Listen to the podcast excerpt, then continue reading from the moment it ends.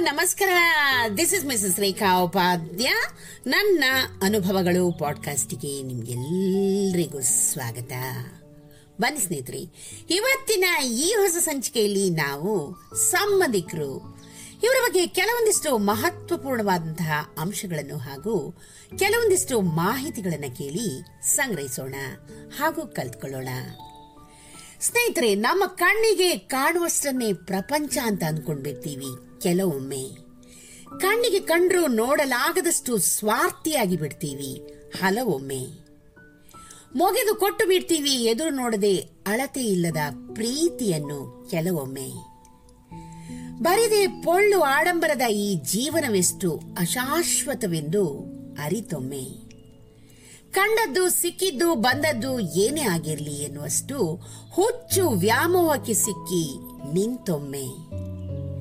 ಯೋಚಿಸಿ ಬದುಕು ಇದು ನಿಲ್ಲಲಾರದ, ಹಿಡಿದಿಟ್ಟುಕೊಳ್ಳಲಾರದಷ್ಟು, ಬಿಟ್ಟು ಬಿಡಲಾರದ ಈ ಬಾಳು ನಿಲ್ಲುವುದೊಮ್ಮೆ.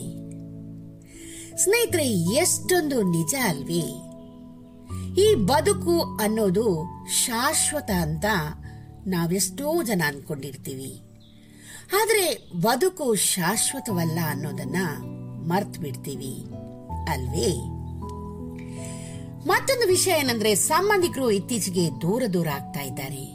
ಕಾರಣ ಹುಡುಕ್ತಾ ಹೋದ್ರೆ ಸಮಯ ಇಲ್ಲದೆ ಇರೋದು.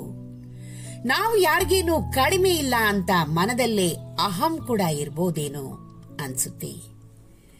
ಏನೇ ಇರಲಿ ಸಂಬಂಧಿಕರು ಆಗಾಗ್ಗೆ ನೆಂಟರ ಮನೆಗೆ ಭೇಟಿ ನೀಡಲೇಬೇಕು ಅಂತ ನನ್ನ ಅನಿಸಿಕೆ ಸ್ನೇಹಿತರೆ. ಆದರೆ ಈ ಕಾಲದಲ್ಲಿ ಸಂಬಂಧಿಕರ ಮನೆಗೆ ಭೇಟಿ ನೀಡೋ ಮುನ್ನವೇ ಲೆಕ್ಕಾಚಾರ ಹಾಕ್ತಾರೆ. ಅದು ಏನಪ್ಪಾ ಅಂದ್ರೆ, ಅವರೇನಾದ್ರೂ ಒಂದ್ಸಲನಾದ್ರೂ ನಮ್ಮನ್ನ ಫೋನ್ನಲ್ಲಿ ಹೇಗಿದ್ದೀರಾ ಅಂತ ವಿಚಾರ ಮಾಡಿದಾರಾ? ಇಷ್ಟು ವರ್ಷ ಆಯ್ತು ನಮ್ಮನೆಗೆ ಒಂದ್ಸಲನಾದ್ರೂ ಬಂದಿದ್ದಾರಾ? ಪಕ್ಕದ ರಸ್ತೆನಲ್ಲಿ ಅವ್ರ ತಮ್ಮನ ಮನೆಗೆ ಬರ್ತಾ ಇರ್ತಾರೆ.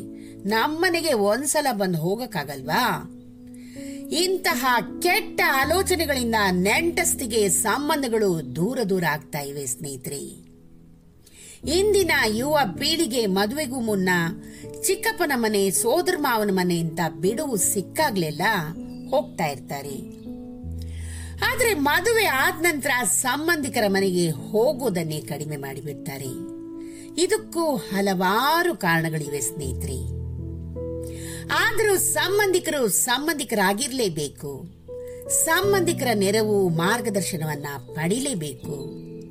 ಆಗಾಗ್ಗೆ ಸಂಬಂಧಿಕರ ಮನೆಗೆ ಭೇಟಿ ನೀಡಿ ಕುಶಲೋಪರಿ ವಿಚಾರ ವಿನಿಮಯ ಮಾಡಬೇಕು ಅಂತ ನನ್ನ ಅನಿಸಿಕೆ ಇದಕ್ಕೆ ನೀವೇನಂತೀರಾ? ಈ ಒಂದು ಚಿಕ್ಕ ಮಾಹಿತಿ ನಿಮ್ಗೆ ಇಷ್ಟವಾಗಿದ್ದಲ್ಲಿ ದಯವಿಟ್ಟು ಇದನ್ನ ಲೈಕ್ ಮಾಡಿ, ಶೇರ್ ಮಾಡಿ ಹಾಗೂ ನನ್ನ ಪಾಡ್ಕಾಸ್ಟ್ ಅನ್ನ ಫಾಲೋ ಕೂಡ ಮಾಡಿ ಸ್ನೇಹಿತರೆ. ಧನ್ಯವಾದಗಳು.